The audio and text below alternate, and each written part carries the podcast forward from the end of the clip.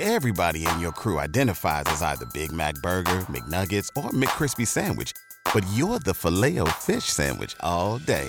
That crispy fish, that savory tartar sauce, that melty cheese, that pillowy bun. Yeah, you get it. Every time.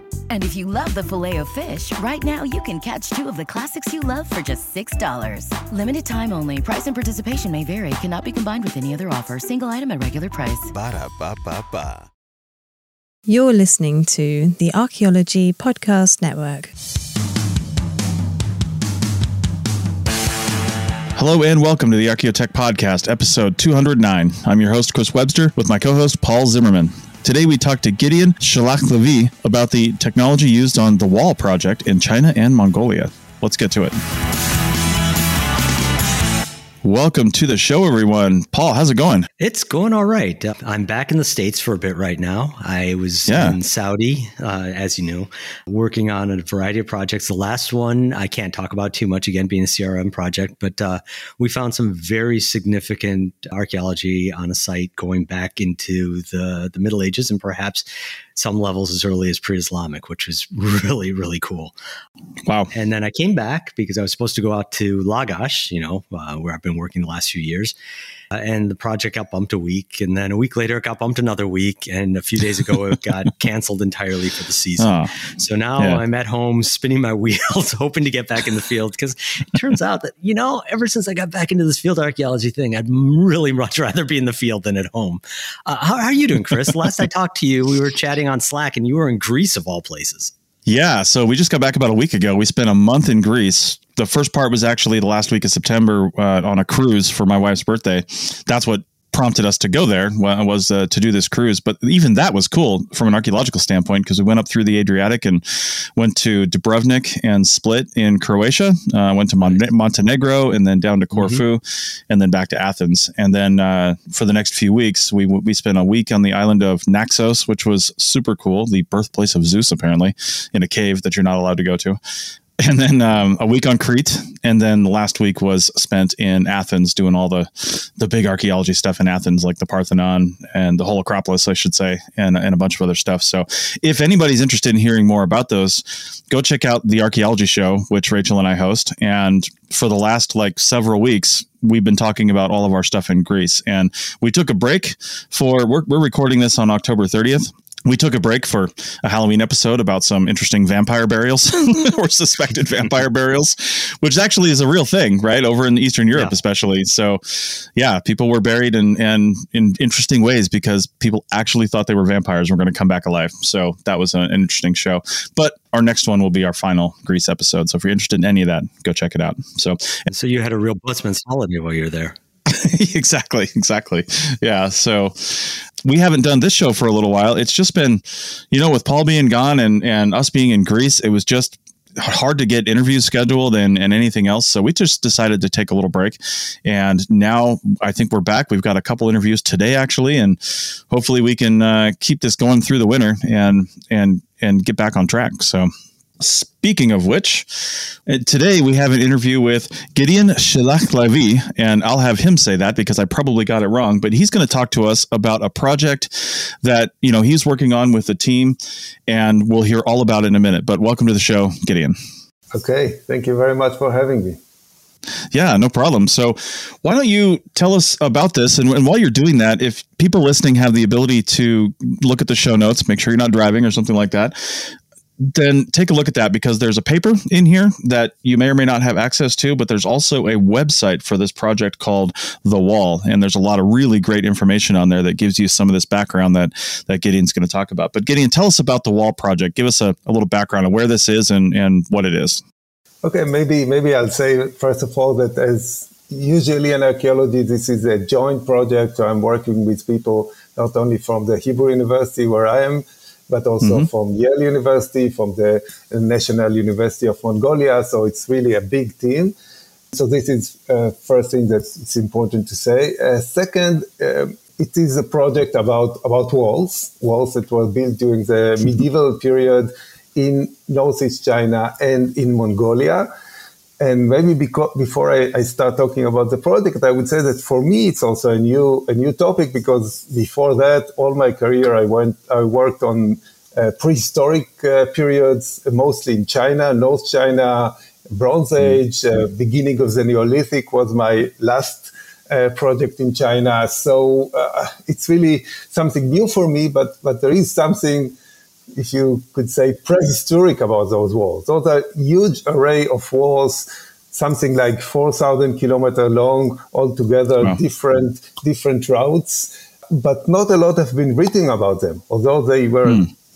constructed probably, or we know that they were constructed sometimes in the medieval period. So from the 11th to the 13th century AD.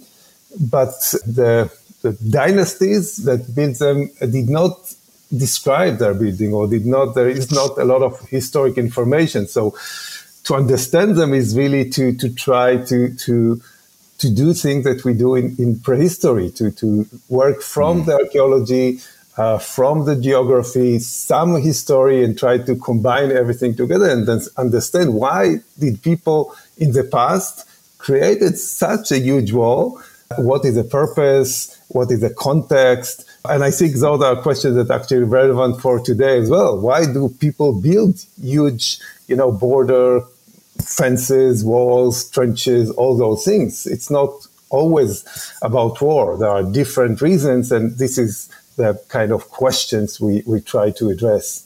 Hmm. I, I have a question for you. You know, I read the, the article and also, Chris, we got to put Gideon's academia.edu page on because ah, yeah. that's where I got access to the article. yeah, so um, everybody writing around their publishers that way. right. well, we want to get the uh, information out there, right? but this set of walls that you're discussing, uh, or the, the one that you're mostly focused on, uh, is distinct from the Great Wall, the famous section that we've all seen in a million tourist photos. In what way? Well, well, it is, I think, part of the same phenomena that in, in mm. China mm. And, and parts of Mongolia, since more than 2,000 years ago, people or dynasties, states are building those huge, long you know, walls, trenches, fortifications, whatever. So this is certainly have this historic background, but this specific system that was built, uh, as I said, from the 11th to the 13th century, sometimes there and maybe in different episodes, is different in, in some ways. First of all, its location. It is not located in what is more or less the division line between pastoralism and agriculture, or between the steppe and the agricultural area. It is, or many parts of it is, are deep inside the steppe. So you would think, mm. okay, who, why are they building walls in, in very remote area areas and uh, very sparsely populated areas? So th- this is one one issue. The other issue is that you know we, we all know about Chinese dynasties, right? But the two dynasties that were probably responsible for building those walls, either one of them or probably the two of them, you know, in different parts, are not, you know, Chinese dynasties per se. They were dynasties that controlled parts of China, but uh, the, the leaders, the, the elite, the, the, the, the emperors were uh, from non-Chinese origins or non-Han origins. Uh, one dynasty is the Liao dynasty, which was founded by the people called Khitan from current Inner Mongolia. Okay. And the other one is the Jin dynasty that are Jurchens from Manchuria, from northeast uh, China and, and southern Siberia. So there are, you know, there are people that are not Chinese. They adapted some uh, Chinese institutes or, or ideas, but they also kept a lot of their own uh, nomadic uh, culture and tradition. So it's interesting why those people that have so strong inclination or so strong uh, cultural practice of, of moving, of being nomads, of uh, those mm-hmm. kind of things, why would they build wall to stop movements? Uh, right. big issue. I have another question actually that came up. You were talking about the, the relative lack of, of historical evidence. Now, Chinese culture writ large is very famously a, a literary culture Is it something peculiar about the Jin and Liao dynasties that they didn't record as much? And that's why we don't know about these walls except for archaeologically? Or is it something specific about the walls that, you know, and that the Jin and Liao cultures did, or dynasties rather, did, did record things, but they just left this as a blind spot? Do you know? Uh, they did record. The, the whole issue of Chinese history is very uh, complex, but, but yes, we have a history for the Liao, a history for the Jin in Chinese those dynasties also use their own language, and maybe this is part of the issue that maybe part of the recordings were in their you know Khitan or Jin language, Jurchen language, so uh, it didn't survive. Uh, it's not clear, but what is clear that for the Liao, for sure, there is no mention even of, of wall construction. For the Jin, which is a later one, there is some some uh, mention, but it's not clear where, what, how big it was. So so the information is very very scarce. And part of what we do, if we start, you know, talking about the, the methodology of, of, of what what the project do, is partly we try to analyze the historic data uh, as a kind of, of a big database you know, not just reading, but really analyzing, really taking out every bit of information that might be relevant, not only about wall construction, but about, uh, you know, border contacts, uh, hunting, climate. Climate is a big issue. Maybe climate has to do with, with the fact that they decided to, to construct the wall. So, so we, we treat the history you know, largely speaking, not only the official history, but other sources as a kind of, of big data and try to analyze it in, in ways that, that we do today with, you know, all the, the new technologies that are available for, for data analysis. So this is one part. It's not, maybe not the main part, but it is one mm-hmm. part of, of our research. Okay. Just wondering here, Paul mentioned the Great Wall, which, of course, like he said, we've all seen pictures of that. What is the character and nature of the walls that you guys are specifically studying in this study is it similar? I mean the great wall is so striking because of what it is right? And and what it looks like which is probably why you see it in so many pictures. But are we talking about similar things or or you know smaller constructions or something like that? What do they look like? Okay yes yes and no it's not mm-hmm. like the, the wall that we know from picture, which is the Ming wall, which is the latest wall from the 16th, even 17th century AD, mm. which is very different from everything else. It's big, it's yeah. used uh, bricks, it's, it's, it's different. But uh, throughout Chinese history, as I said, from the 5th century BC, dynasties and state co- constructed walls. Those were more modest walls, not so high and use other techniques like the stamped earth technique, which is a very mm-hmm. traditional technique in, of building walls in China, and stones and, and trench, make trenches. Trenches are very important. And this, this wall, you can say, is, is part of this tradition. So it's pre predate, but all other uh, walls that I mentioned also predate the Ming wall. So so it's not the same. It's much more modest. But uh, we started our, our project by analyzing satellite images, air photos, so on, and and you can see this this line on those mm. images. So so it mm. is visible. Uh, partly because a lot of it is constructed in an area that was not disturbed by a lot of human human activity. So it's not an agricultural area. That's why it's really well preserved. Um, but there is a line. So one one question we ask, uh, like you said, is is yes, what actually is it? How did it, did it look? You know, in the past, and one of the discoveries that we found in the recent expedition, including the one that we that just ended in uh, in this uh, during this summer in August, was that maybe there was no real wall. I mean, there was no standing walls. There was a trench that was dug. It is maybe uh, four meter wide. In some places, it's two meter deep. And then they took the earth and piled it on the inside, on the southern side but they did not construct, you know, a standing wall. That's that's our current hypothesis. Okay.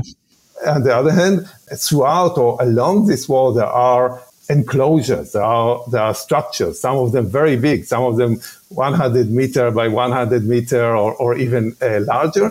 And those did have uh, standing walls and very very massive walls. So there is a combination of, of a trench, maybe pile of earth, maybe in some places low wall, and and those those camps or those fortresses or those whatever there was. And this is part of the question we want to understand or address. Okay. Well, with that, we'll take a break and come back on the other side and talk a little bit more about technology and how you guys were using that on this side. Back in a minute. Before Shopify, were you wondering where my sales at? Now you're selling with Shopify, the global commerce platform supercharging your selling. You have no problem selling online, in person, on social media, and beyond. Gary, easy on the cha-ching. oh, sorry, but my Shopify sales are through the roof. Start selling with Shopify today and discover how millions of businesses around the world use Shopify to ignite their selling. Sign up for a $1 per month trial period at shopify.com slash listen. Shopify.com slash listen. Welcome back to episode 209 of the Archaeotech podcast. And we're talking to Gideon about the Wall project. Let's get into the technological aspect of this. So, you mentioned remote sensing, GIS, some other stuff used on this project. Give us a quick overview of some of the technologies common or otherwise which let me let me take an aside there that's one thing we're talking about leading up to the show is like oh well we're not using anything really special we're doing these things which Paul and I were like, well, that's awesome that that's kind of common these days that people are just using these techniques, right? But we still think that even if it's not something crazy and brand new and something like that, everybody uses a suite of technologies in slightly different ways. And it's that it's that combined usage and the overall usage of things that that I find really interesting and I know Paul does as well and and exactly what kind of what you're getting out of that from an analytical standpoint so so before we talk about what you got out of these things, let's talk about what you guys actually used besides, you know, shovels and trowels. what other types of technologies did you use on this project? Okay, so um, maybe I'll start by saying that this project is funded by the ERC, the European Research Council, which okay. provide us with really nice, nice funding, allow us to do a lot of the things we do. And, and maybe as a background, I would say that, and we talked about it before the show, this is a, a project that deal with, with something huge, you know, uh, 4,000 mm. kilometers of walls, fortresses, thousands of fortresses, probably other things. So how, how do you, how do you address those kind of issue, uh, issues that archaeologists today, especially today, we are used to, to study very tiny, tiny places, you know, test pit, samples, uh, not even a whole site. And suddenly you have to, to address such a, a huge, a huge phenomena myself, I did a lot of uh, regional surveys, so I had this uh, regional perspective. But still, it's it's not something that really we, we do a lot. And then that's why when we started, or I started thinking about this project and discuss with other people, we thought, okay, what kind of of method we can use to, to address our basic question, which is, as I said, why people build walls, why they did it, where they did it, what is the mm-hmm. uh, ecological context, and so on. So, so the, the first type of, of, of method we use is, is, is math, our method that, that are, are used to, to in order to map this, this, this whole thing. It's a huge thing. How do you map this? There is no detailed map of those those walls. They, they appear in different atlases, but very very hmm. rude kind of description. So really used a lot of, of remote sensing, like you said, satellite images, corona images. I don't know if you're familiar mm-hmm. with these on ground surveys with drones, with air photos, different kind of, of radars. You know, some places the, the wall is, is, is beneath the sand. So we want to locate it. You use different kind of, of uh, radar apparatuses that are today available also online. Even, you know, test specific location we want to photo to to to have satellite images, you can do it, and mm. it's hmm. not even very expensive today. That we are we didn't have good good images and we wanted. So this is one part of, of our analysis. Another part is on ground geophysics and, and attempts to, to really, uh, before excavating, trying to see what's, what's below ground, trying to, to get some ideas because, you know, it's a, we have limited time that we are in the field. We go for one right. month, know, we stay away. It's, it's expensive. You have to, to be really careful where you excavate. So we use, and there is mm. a hmm. team from University of Pittsburgh who uh, twice came and tried to map it with magnetometers, with a GPR, ground penetrating radar, those kind of things. And I can talk about it more if you want. And then, yeah. of course, there are different dating methods. Dating is very important, but you don't always have good samples for carbon 14, which is, you know, the usual method. So we also use uh, OSL, which is a, ge- a, way to date a geological sample, date uh, right. soil So we do that and, and, and other techniques like that. We also, you know, in attempt to understand what what the structures that are associated with the wall were, what what were they used for. We have, for example, very big circles, you know, huge circles, like the, mm-hmm. uh, 150 meter in diameter. Why did they construct them? It looked like a kind of an alien kind of, of, of uh, structures. so one of uh, the doctoral students, you know, a lot of the work is done by doctoral students. One of my doctoral students took samples, soil samples from very, very systematically from one of those circles. And we are trying to find out there is some kind of organic residue or evidence for that it, it was used as a, as a corrals for animals or mm-hmm. other kind of mm-hmm. so, so chemical analysis. The same is true for for analyzing potsherd residue analysis to see what people were were eating, what was the activity that was done. So we do a lot of chemical analysis for. Uh, for our potsherds, for other, we, we just discovered in the last uh, summer in the excavation a basket made of, of birch so try to understand, you know, they have, you know, it's, a basket. It's not usual to find w- what it was used for, why, why mm-hmm. it was, it was there. So, so a lot of those kind of analysis that I guess are mm-hmm. also quite common today, but, but we have to, to combine all those lines of evidence. And then, as you mentioned, you know, understanding the geographical context. Why this is very important for walls. You know why they they selected to to build the wall to to dig the trench in this place and not another. So uh, different types of, of geographical analysis, GIS, and I can talk more about, about those, those kind of, of analysis. I have a okay. quick question for you then. Since you brought up radiocarbon dating, how, how, confident are you of the contemporaneity of the different things you're analyzing here, especially between that wall or the segments of the wall and uh, and the, the, large rectangular buildings and these very large circular enclosures. For most of them, I'm quite quite confident that they are from the same time. You can see that there is a it's a systematic mm-hmm. effort. You know, you see that all mm-hmm. the the, the enclosure, for example, is the northern line that we, we studied most, and this is the article you, you referred to. You have every 30 kilometers or 20, 30 kilometers, you have a cluster of structures. The structures all look more or less the same. You can see that there is a system here and it's consistent. So I think that mm-hmm. the, the association between the wall and the structure, or most of the structures, there are some that maybe are not, but most of them is, is, is not a big problem. The problem of dating is that we, when you are talk about, when you're talking about historic periods, it's not like prehistory that you know 100 year here and there will not affect your analysis. Here, every 50 years can can really can really right. matter, can really make a difference. So how do you come up with with dates that are are so accurate that maybe are on the verge of the of the you know the error range of the system, and that's why why you have to to to think about it very carefully. What what you date and how you you understand the dating that you get. From a mapping standpoint, you know, you mentioned in the beginning that the the mapping, you know, these things weren't very well mapped all together, right? So coming up with a comprehensive map of of all the walls, or as much as you can, would be a good idea. Where are you guys at in this process? I'm curious. Uh, how many field seasons have you done? How many more do you think you have to go as far as getting this uh, this whole project mapped? Because it sounds like a massive effort. Yeah. So so, so we are not planning on, on visiting all the locations. Most of the mapping is done. We started with the existing data, so we started with a big atlases, but you know, maps of one by by by mm. two thousand kilometers or something at that very very large scale, and then try to find those lines on the uh, existing satellite images, which is not always easy because here again you can have errors in the range of 100 kilometers. So you know, our graduate right. student was sitting sitting on those images and trying to locate and follow the different lines and, and finding new lines and, and all of this. And this effort is is almost uh, finished. We are now working on a, on one segment that is in the Gobi Desert.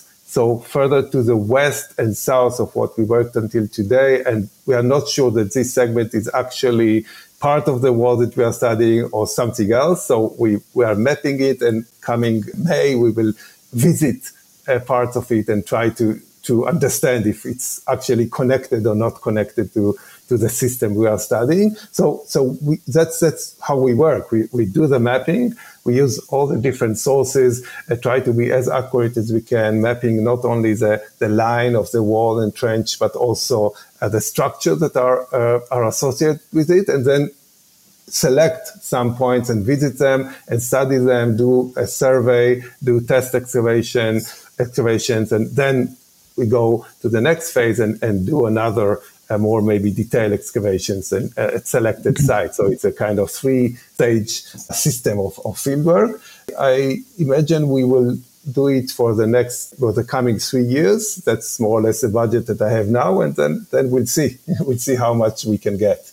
I'm curious, looking at the map, it, we're talking north of, uh, of Beijing, and these wall segments cross Mongolia, part of Russia, and China.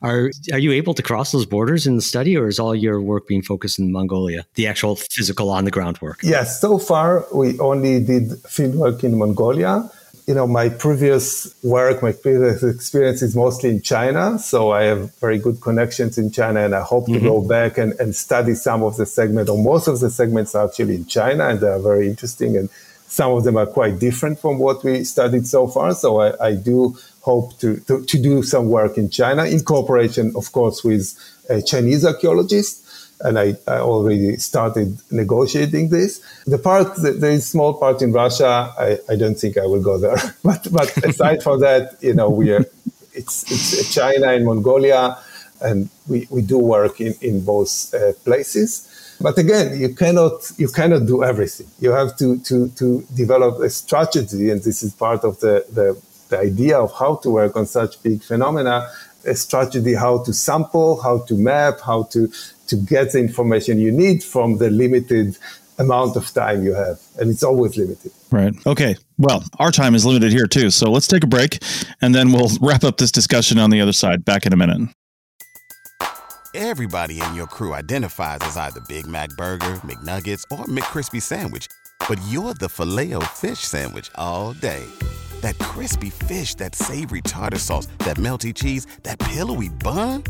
Yeah, you get it every time. And if you love the filet of fish, right now you can catch two of the classics you love for just $6. Limited time only. Price and participation may vary. Cannot be combined with any other offer. Single item at regular price. Ba da ba ba ba.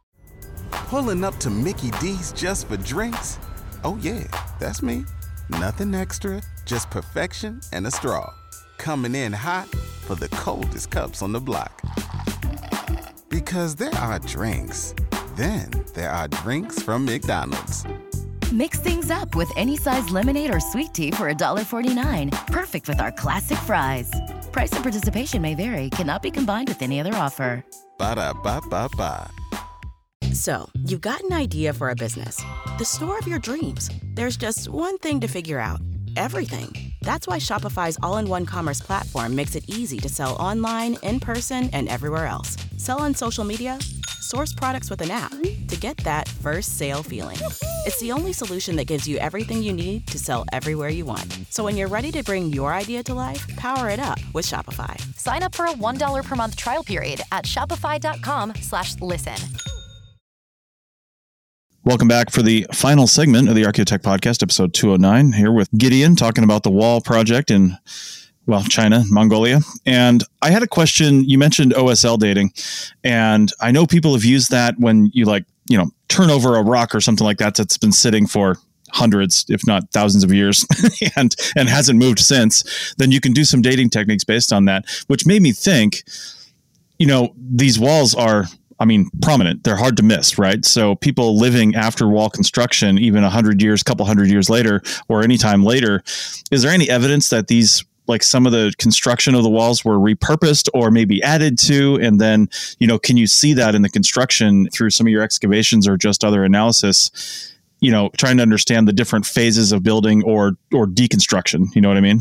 Yes yeah, so, so we do have two very interesting examples so far of people using the not the wall but the, the enclosure the structures as a kind of a burial ground so this is oh. a prominent feature in the landscape. This is a very flat landscape. You, you see it from far away, and they were digging uh, graves into into those structures. And we have now actually We are just in the uh, process of finishing a paper on one of those graves, which is not a big grave, but it has a lot of findings, including uh, fabric, silk, wood, organic materials, of course, uh, bronze, gold, everything you want, glass. So, so it's really interesting kind of a microcosmos. You can, uh, from one, one grave, and make different analyses, seeing where those artifacts are coming from. But yes, so people were, were uh, reacting to those things because they are very prominent in the landscape. And this is a landscape where you don't have a lot of, of those kind of things, uh, you know, not a lot of ancient right. constructions.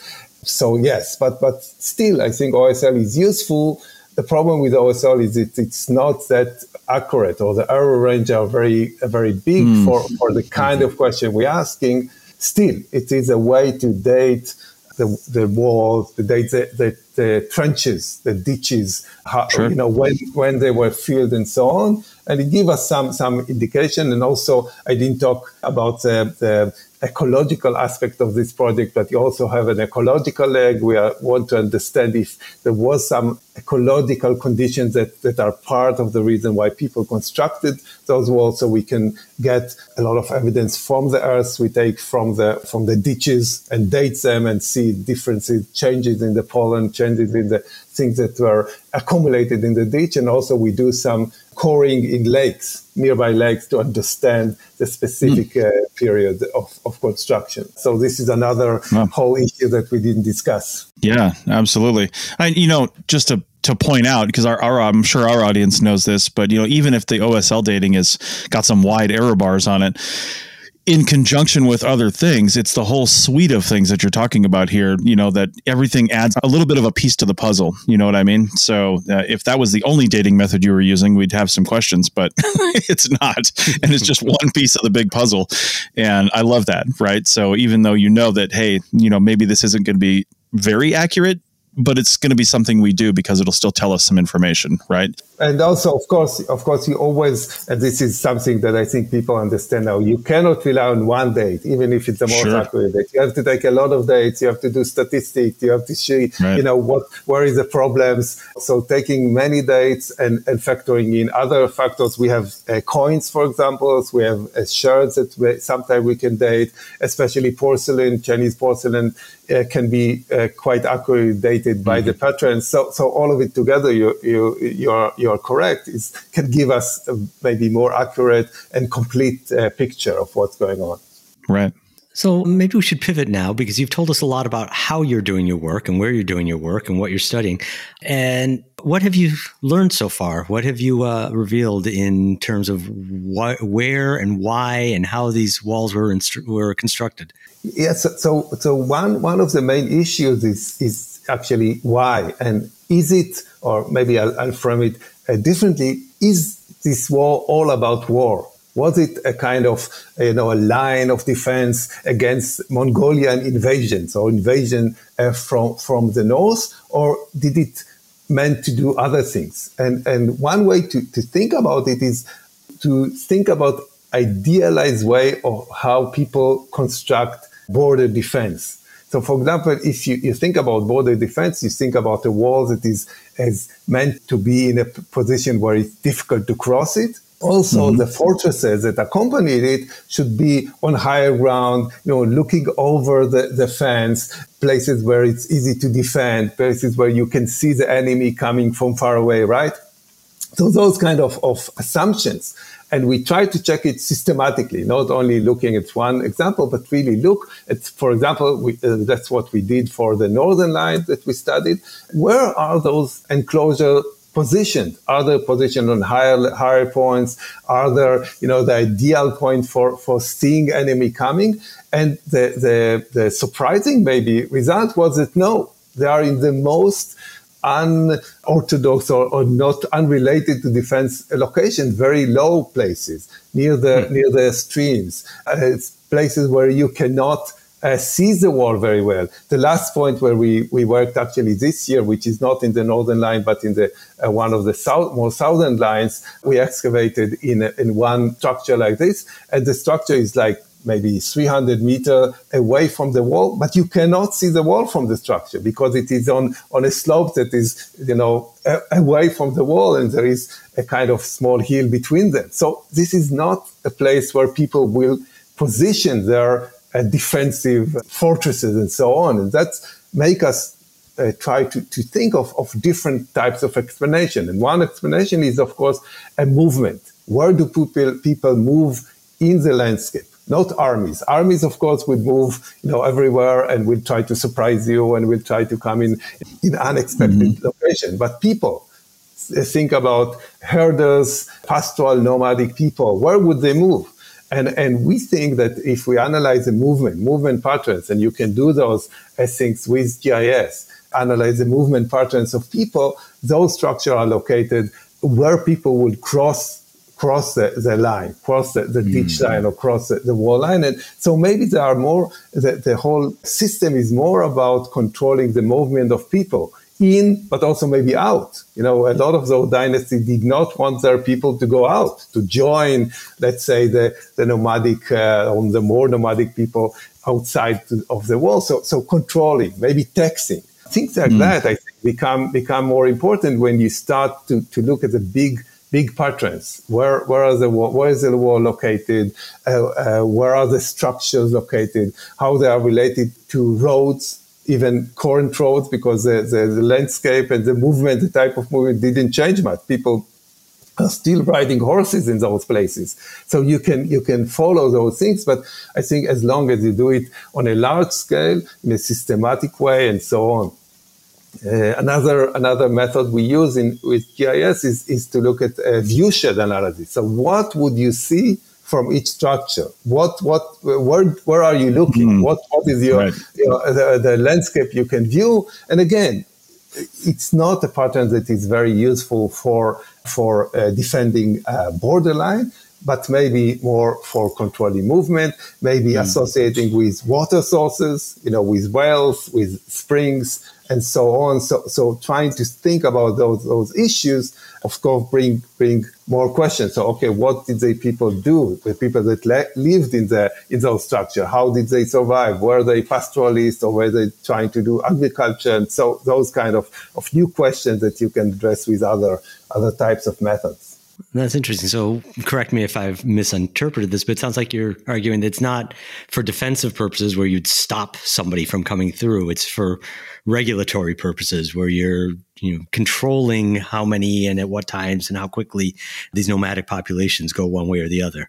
Yeah, I don't want to sound too too deterministic or too strong. You know, maybe part mm-hmm. of it was uh, in order at least to to to control and against invasions and so on. But but it seems to me that most of it was uh, trying to yes control and know who is who is coming, who is moving around. Maybe stop but not stop armies. It's not it's not a wall. You know, even if we think about the wall as a, as a trench let's say four meter wide and two meter deep and some some additional wall or uh, or earth This is not something that you know the uh, Genghis Khan and his army would not cross very quickly. so so not, it would not right. stop them.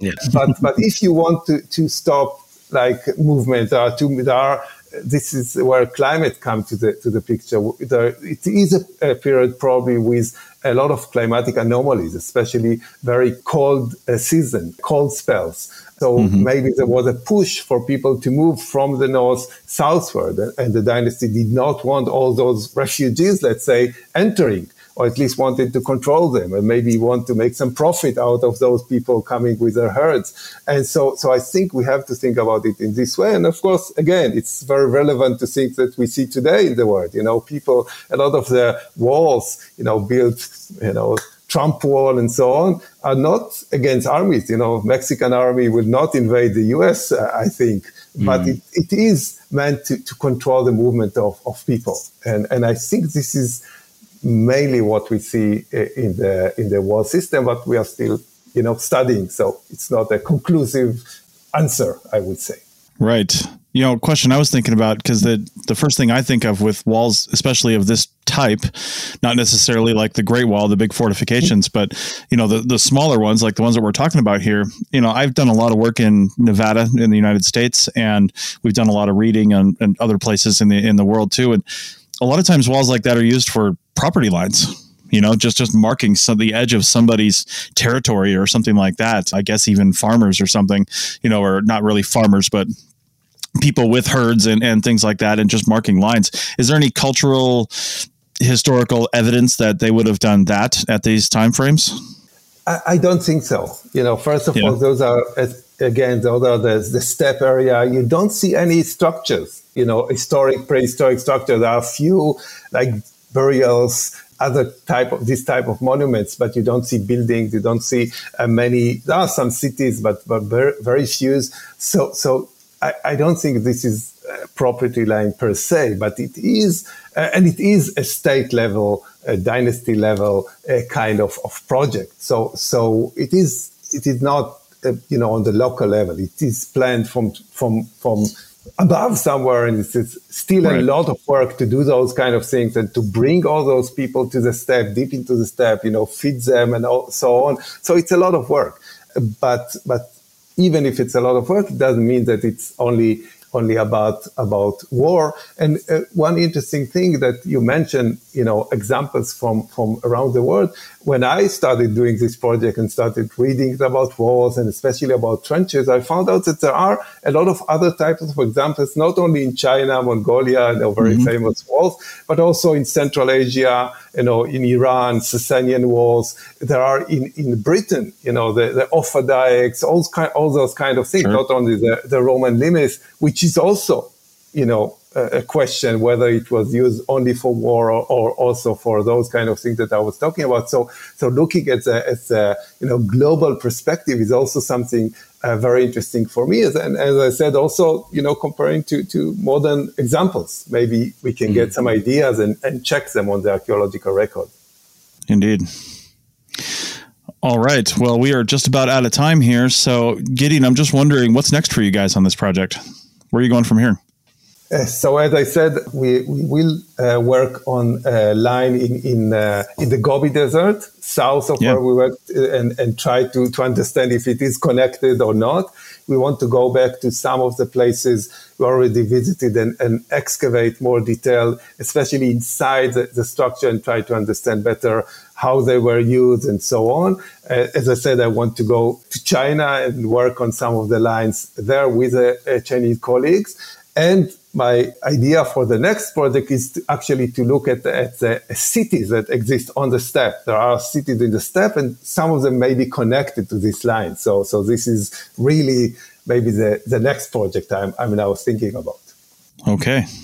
Fascinating. Well, we'll have to have you back on later on then when you've got more uh, more to say about this. So, all right. Well, thank you so much for coming on. And like I said, anytime you guys want to come back on, please do so. And we've got another interview Paul and I are doing right after this. So a lot of good stuff coming up for the Archaeotech podcast for our audience. So stick around and and stay with us for the rest of the the winter and fall anyway. So thanks a lot. See you guys next time. Thank you, Gideon. That was very fascinating. Thank you very much.